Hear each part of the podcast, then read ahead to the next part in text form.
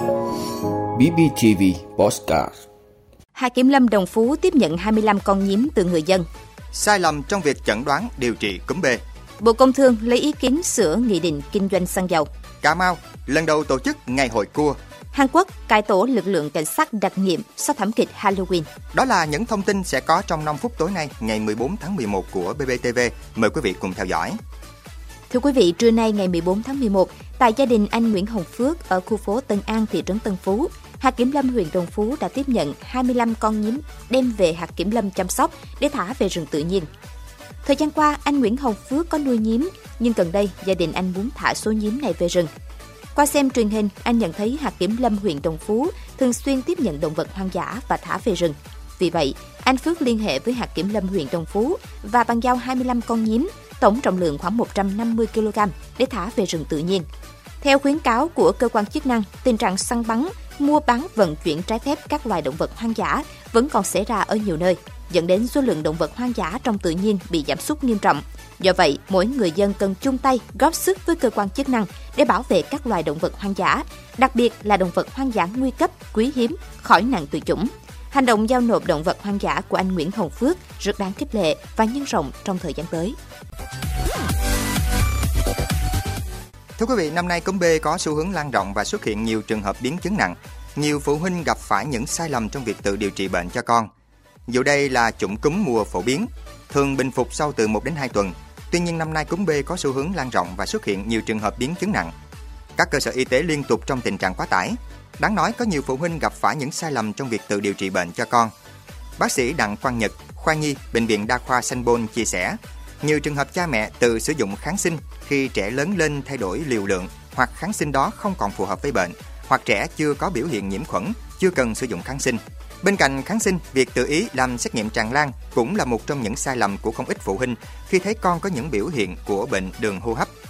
Theo bác sĩ Đặng Quang Nhật, nhân viên xét nghiệm tại nhà không có chuyên môn thăm khám, đôi khi đưa ra những chỉ định xét nghiệm rộng rãi quá dẫn đến lãng phí. Tiến sĩ bác sĩ Lê Kiến Ngãi, trưởng khoa dự phòng và kiểm soát nhiễm khuẩn Bệnh viện Nhi Trung ương cho biết, không quá lo lắng, không quá căng thẳng vì đây là bệnh lưu hành thường xuyên nhưng cũng cần phải cảnh giác. Vậy nên khi trẻ có những biểu hiện của cúm lại cộng với biểu hiện tim mạch như nhịp nhanh hay mất ý thức, cần tiếp cận với cơ sở y tế sớm.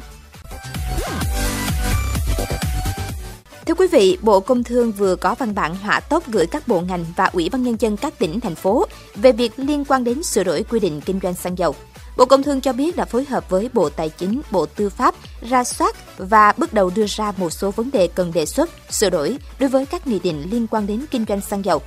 Bộ Công Thương cần lấy ý kiến của các bộ ngành liên quan về những vấn đề như chu kỳ điều hành giá xăng dầu, về quy định mức chiết khấu trong kinh doanh xăng dầu, đại lý bán lẻ xăng dầu được lấy hàng từ nhiều nguồn. Bên cạnh đó, Bộ cũng lấy ý kiến về quyền và nghĩa vụ của các thương nhân phân phối xăng dầu, quyền và nghĩa vụ của các thương nhân đầu mối kinh doanh xăng dầu, Việc thống nhất đầu mối quản lý nhà nước đối với mặt hàng xăng dầu, việc quản lý sử dụng quỹ bình ổn giá xăng dầu, việc sửa đổi bổ sung các nghị định về xử phạt vi phạm hành chính trong hoạt động kinh doanh xăng dầu. Đây là động thái để thực hiện nghị quyết số 143 ngày 4 tháng 11 năm 2022 của Chính phủ về phiên họp Chính phủ thường kỳ tháng 10 năm 2022, công điện số 1085 ngày 11 tháng 11 năm 2022 của Thủ tướng Chính phủ về việc quản lý, điều hành mặt hàng xăng dầu, Tại văn bản này, Bộ Công Thương đề nghị các bộ ngành, Ủy ban nhân dân các tỉnh thành phố tổng kết, đánh giá tình hình thực hiện Nghị định số 83 và Nghị định số 95, có ý kiến đối với các nội dung đề xuất sửa đổi nêu trên và các nội dung cần sửa đổi, bổ sung khác nếu có. Đồng thời, Bộ cũng đề nghị cử đại diện lãnh đạo các bộ, cơ quan ngang bộ tham gia ban soạn thảo và tổ biên tập Nghị định sửa đổi Nghị định số 83 và Nghị định số 95. Thưa quý vị, ông Trần Hiếu Hùng, Giám đốc Sở Văn hóa, Thể thao và Du lịch tỉnh Cà Mau cho biết, Ủy ban Nhân dân tỉnh đã phê duyệt kế hoạch tổ chức Ngày hội Cua Cà Mau lần thứ nhất năm 2022 với chủ đề Cua Cà Mau, điểm hẹn văn hóa ẩm thực sẽ diễn ra từ ngày 23 đến ngày 31 tháng 12. Theo kế hoạch, Cà Mau sẽ khai mạc Ngày hội Cua vào tối ngày 23 tháng 12 với hình thức sân khấu hóa chương trình văn nghệ gắn với chủ đề quê hương đất nước con người Cà Mau trong xây dựng phát triển thương hiệu địa phương, đặc biệt là thương hiệu cua Cà Mau. Điểm nhấn trong chuỗi hoạt động là hội thi ẩm thực xác lập kỷ lục những món ăn chế biến từ cua với 69 món.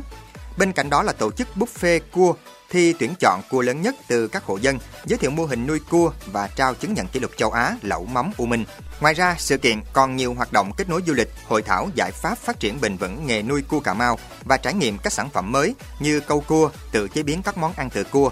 Tỉnh Cà Mau có chiều dài bờ biển 254 km, gần 70.000 hecta đất rừng ngập mặn và trên 250.000 hecta đất nuôi tôm kết hợp các loài thủy sản khác, trong đó có con cua.